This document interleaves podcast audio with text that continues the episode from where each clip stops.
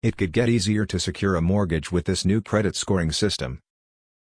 If you have little or no credit, it really may not be an issue soon. Millions more Americans could get access to a mortgage this year if Washington Agency's alternative data system catches on as a means to establish a new type of credit score is successful. The Consumer Financial Protection Bureau is expected to announce on Thursday it will attempt to use data culled from people's everyday spending habits, like paying rent and making cell phone payments, to create a new type of credit score that could be used to give more card users a leg up into credit markets. People with little or no credit history, or who lack a credit score, have fewer opportunities to borrow money in order to build a future and any credit that is available usually costs more, Richard Cordray, the CFPB's director, said in prepared remarks sent to the Post. They often are caught in a catch-22, unable to get credit because they have not had credit before, he added. They cannot seize meaningful opportunities, such as borrowing to start a business or buy a house.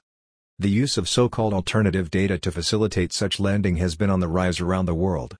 The CFPB is looking for public comments through May 19.